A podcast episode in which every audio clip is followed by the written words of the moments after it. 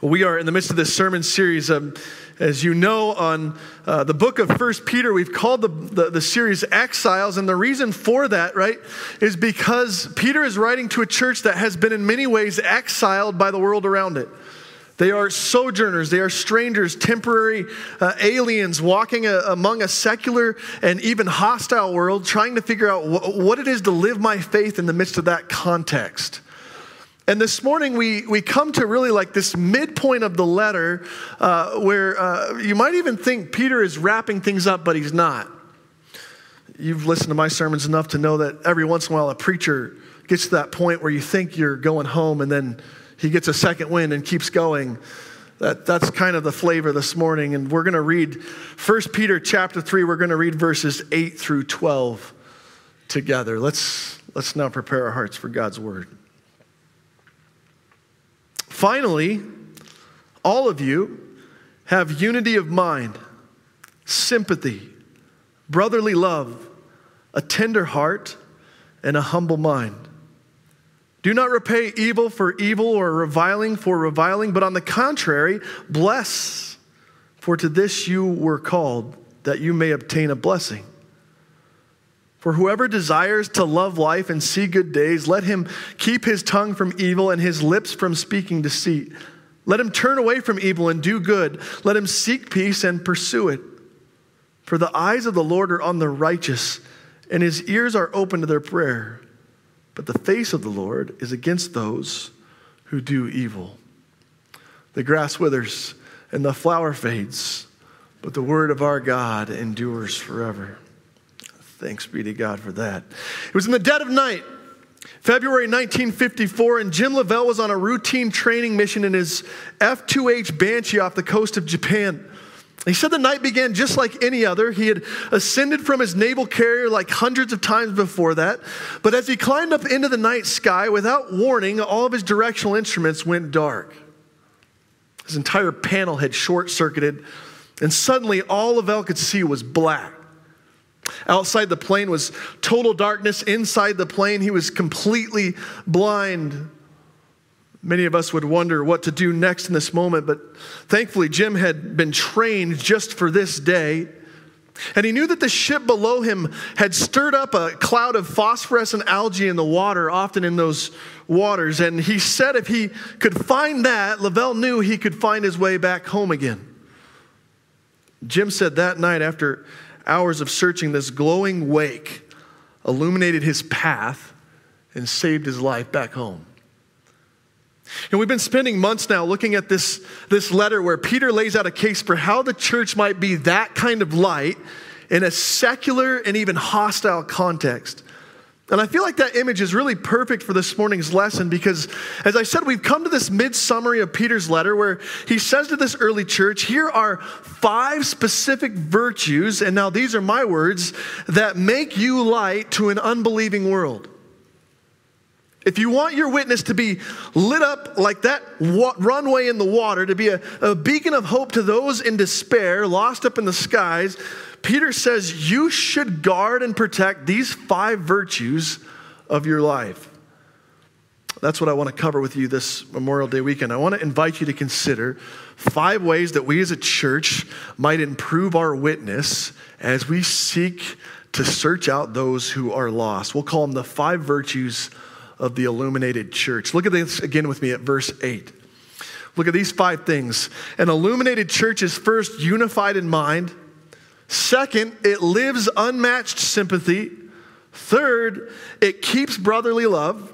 Fourth, it bleeds a tender heart. And fifth, in all things, it remains humble. Five things that make us a light to the world unity, sympathy, love, compassion, and humility. So let's look at those five together. Let's unpack that. Let's just start with this idea of unity.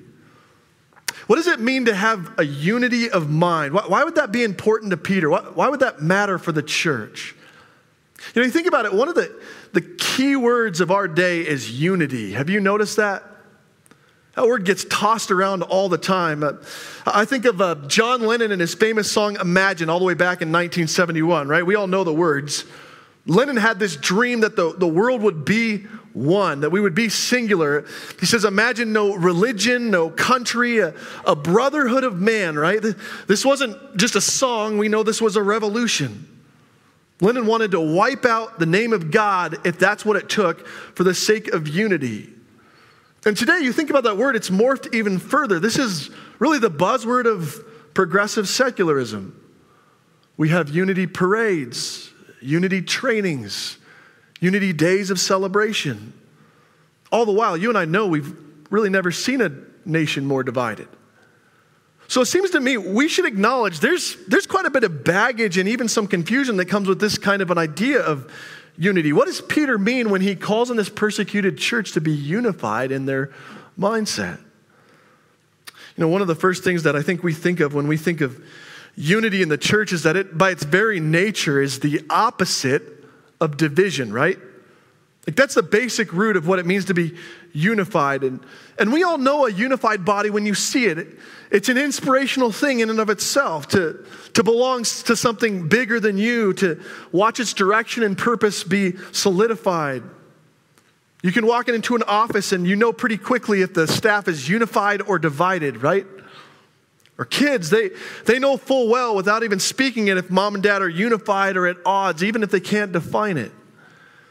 So it would make sense then that, that Jesus would begin this, this design of his church by his own words for us to be unified as a beacon of light in our witness to him. That's his plan.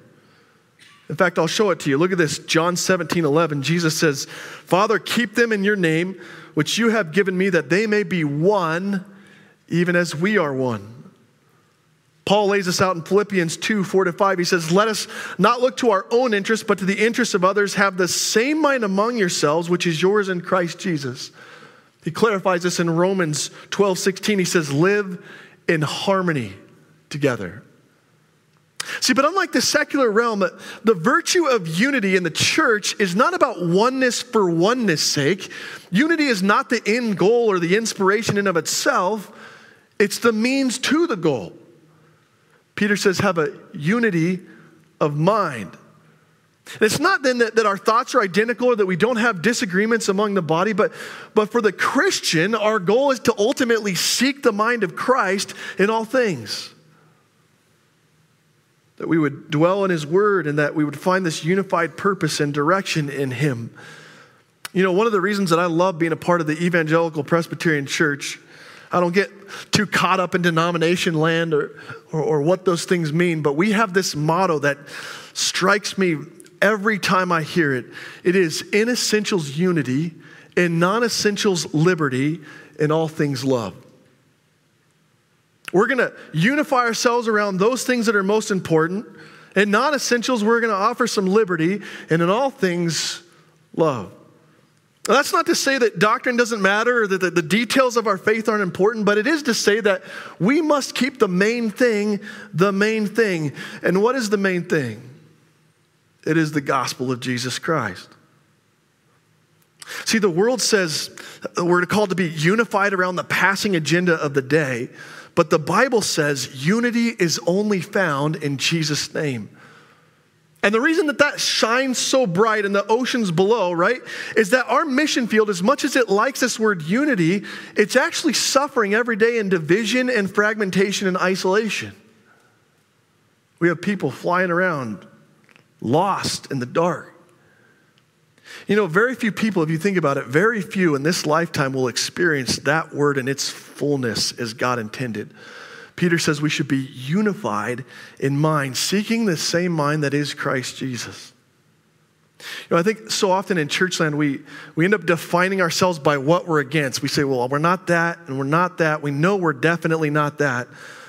But sometimes we forget to talk about what it is that we're for. There, there is a world that needs to hear and experience the good news of Jesus Christ, right? The gospel is the home base that we light up. And we do so by committing to work together to that end. And if we're doing this unity thing well, then what should come alongside it, right, automatically, is this second virtue that Peter calls sympathy. Look at this. Here's the word in Greek. Let's get nerdy. The word is sympathes, right? Sum meaning with, pathos meaning suffering. with suffering. I was on a call earlier this week with a colleagues group of pastors, and we've been meeting for years now. And every other week we meet together to pray and support each other. And as, you know, inevitably, the way that life goes and ministry goes, one of us will occasionally hit turbulence. And as we were listening to one of our brothers share kind of his heartbreaking story, I, I watched on the call as the other pastors got choked up. And I thought, man, we've arrived. You know that you are tight with your brothers or sisters in Christ when they can feel what it is that you are going through. That's sympathy. Here's what else sympathy looks like. Look at this in Romans 12 15. Paul says, We rejoice with those who rejoice, we weep with those who weep. Or look at this in 1 Corinthians 12 26. Similarly, if one member suffers, all suffer together. If one member is honored, all rejoice together. And you can see then how our unity dovetails with sympathy, right? If we are one in Christ, how can you not enter that space together? Here's how that virtue becomes that bioluminescent light, right? That is exactly what Jesus Christ did for us. Jesus defined that word sympathy. It, it, quite means to, quite literally means to enter in, to, to be with. Look at this in Hebrews 4.15. Says it almost verbatim. We do not have a high priest who's unable to sympathize with our weakness, but one who in every respect was tempted as we are, yet without sin. Jesus is the essence of that word. Sympathy is to have understanding, right? Common feeling for what others are going through. And more than any human being to ever walk this earth, Christ knows exactly what it is to be you. Sympathes. And that's how we witness our faith. We share the unity of mind that is Christ Jesus, and then we lock that up in sympathy for one another. And before you know it, the world comes to see what Paul, Peter calls brotherly love. Unity, sympathy. Third this morning is brotherly love. Just a few weeks ago, uh, or a few years ago, Jeff Bezos and his Blue Origin project became a reality, and he began to send his first clients into space. And you might remember William Shatner was one of those. Got to experience space on the big screen his whole life and finally got it in reality. And after the big day, Shatner sat down for an interview and he was asked how it was, how, how the experience went. And Shatner said, just as he began to experience this weightlessness, he said everything he thought he would feel in that moment was wrong. He expected euphoria and excitement, but he said space felt cold and empty. He said it was void of people, void of meaningful relationships. And he said as he looked to earth, he got this overwhelming sadness, longing to be back home. The point is, you and I know for hundreds of thousands of people, they don't have to go to space to feel that same feeling. Right? I've said this before, I'll say it again. One of the biggest differentiators in this life is true and authentic relationship. It is to truly care for someone else, right? To do life together in Christ and in his brotherly love. That's the game changer. That will set us apart from everything else we know. Peter says the church should be about brotherly love. And you know, the Bible parses this out, all kinds of different love. The Bible's obsessed with this word love. There's agape love, that's God's love. There's eros love, that's romantic love, storge love. But the love that Peter speaks of here is Philadelphos love, philos love, brotherly love. You know, this is where the name Philadelphia came from, right? Brotherly love, city of love. And here's why this matters. This is the kind of love that creates such a powerful bond among friends that they end up starting to look like family. Jesus could not have been any more clear. If you want the world to know who I am, he said, that's your starting place. Look at this in John 13. He says, A new commandment I give to you that you love one another. Just as I have loved you, so you also are to love one another. Why? What's the purpose? What's the reason? Because by this, all people will know that you are my disciples. How will they know? How, how will they find that the carrier in the dark? They'll know by the way that we love each other. As one scholar said, he said, We live in a world that returns evil for evil, right? The mantra of our day is violence for violence, slander for slander, insult for insult. But the church is called to something radically different.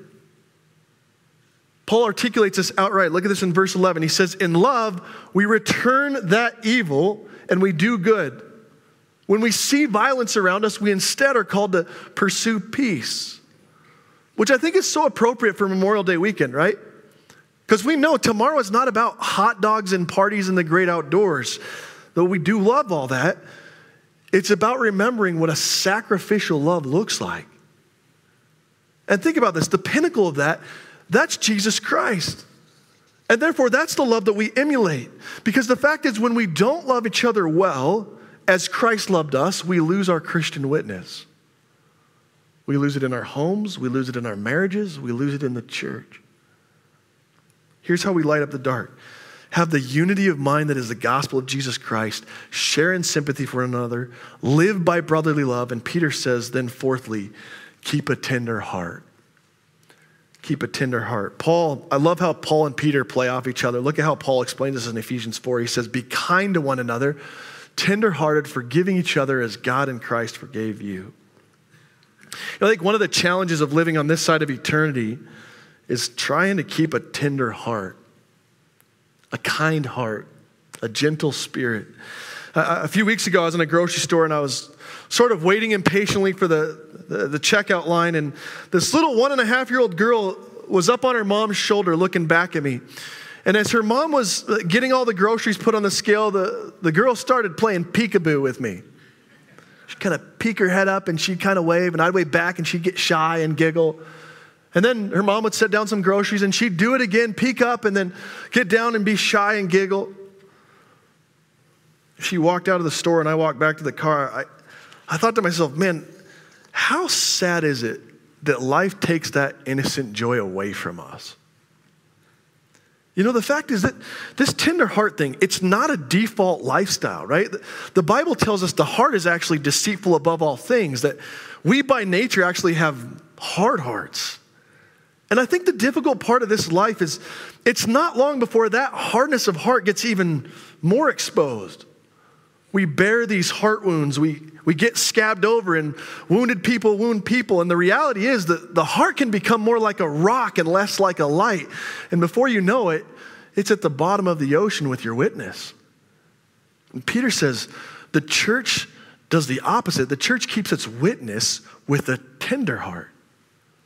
The Greek word here is compassion. And again, why does this matter? This matters because this is Christ, right? We, we live compassionate lives because that's what Jesus did for us. It's not up on the screens, but James 5 names the Lord as full of mercy and compassion for us. If we are the body of Christ, we should be an extension of that tender heart. Charles Spurgeon once called it the gentle of our gentlemanliness.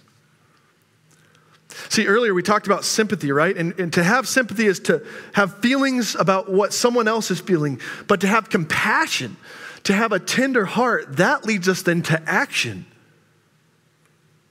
Here's Jesus. He comes in sympathy. We know this. Fully human, fully God, takes on flesh, comes to experience what it is to be you and I. But even more than that, what does he do? In his compassion, he wraps himself up, not just to be one of us, to know what it is to be us but to save us. I'm no movie buff, but I recently read about the movie To End All Wars. Anybody ever watch that? It's apparently a true story uh, with these Scottish prisoners in this Japanese prison camp in World War II. And in the movie, there's this scene where these Japanese soldiers arrive back to their own camp and they've been brutally tore up in battle. And as this truck full of these wounded soldiers approaches their camp, the prison captain sprints out to the front of the truck and he tells his comrades, You can't come in. All these soldiers sitting there literally licking their wounds, but from his perspective, they should have been out on the field dying in honor. And so, as this standoff continues, the, the, the, the captain of this, uh, this prison camp, he pulls out his sidearm and he actually points it at his own countrymen and he tells them, Leave or die. Well, soldier takes the hint, tries to start the truck and head back out, but it won't turn over. And as the standoff continues, the Scottish captain, one of the prisoners among his men, he begins to feel sympathy for these, these enemies in front of him. And he knows that they're the foe, right? But it's a truck of human wounded people. And so he begins walking to the truck to give these men some water. And as the Japanese captain sees this, he screams at him, Get back to your own men, get back to your own men.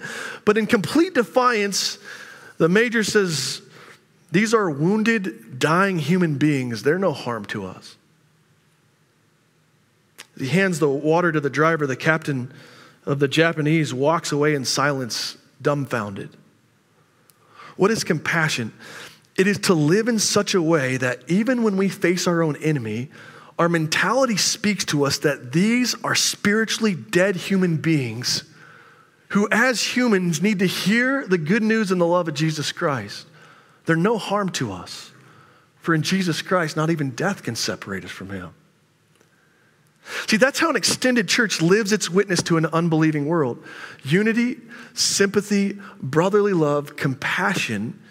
And Peter says, in the end, our witness comes alive in our humility.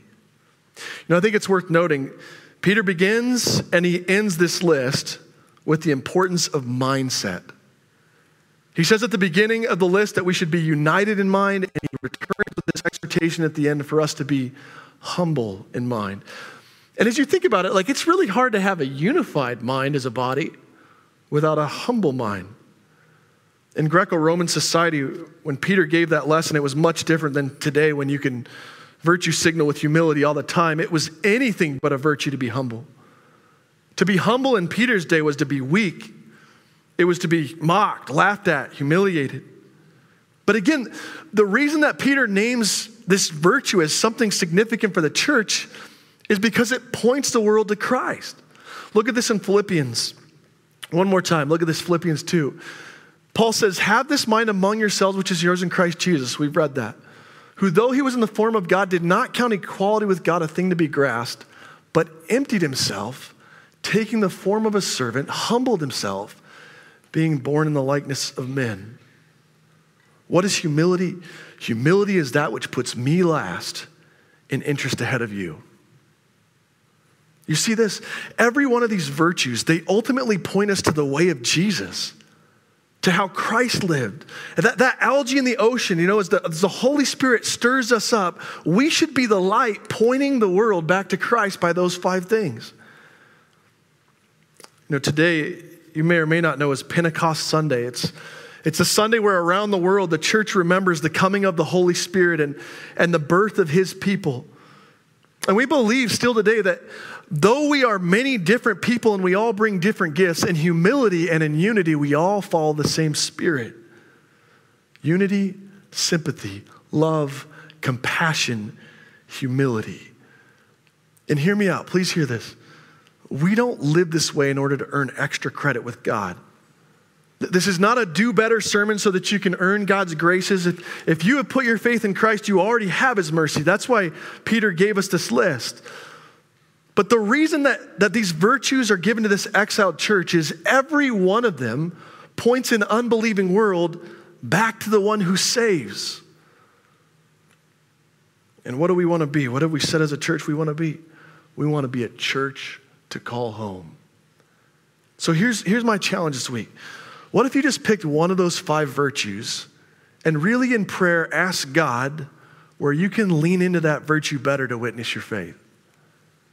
How can we be an agent, agents of unity among our families, in our marriages, in our community?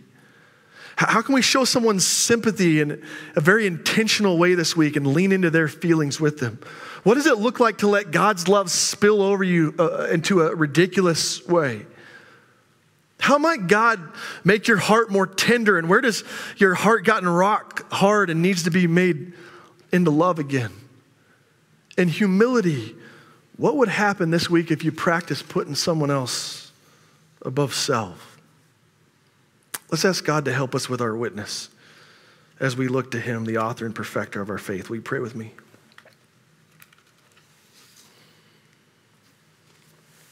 God, we know full well that we live in a world of directionless despair. We know full well that there are many feeling lost, feeling broken, feeling desperate, knowing that uh, the, the answers that are before them are dark. So, God, we pray, would you make us that illuminated path? God, would you continue to bond us together in the spirit of unity, Lord, not for unity's sake, but would we be a people that gather around your word? And Lord, would we differentiate ourselves from the world and the unity that we have in your word? That when it speaks, we will live. God, would you give us sympathy for each other, Lord, that, that such as when one is weeping, we all weep. When one is rejoicing, we all rejoice, Lord, and that we would be a community that someone would walk into and experience unlike any other community, Lord, that they would feel brotherly love amongst the brothers and sisters in a real and tangible way. God, we know this valley is full of, uh, of those who are coming seeking something, and yet when they come here, they often find themselves isolated and Lord, we know that the, the trails and the mountains, as beautiful as they are, they will only bring you so far. And so, God, would you make us a home for the homeless? God, a place where compassion is the key to our witness. And Lord, above all, we want to be a humble servant for you.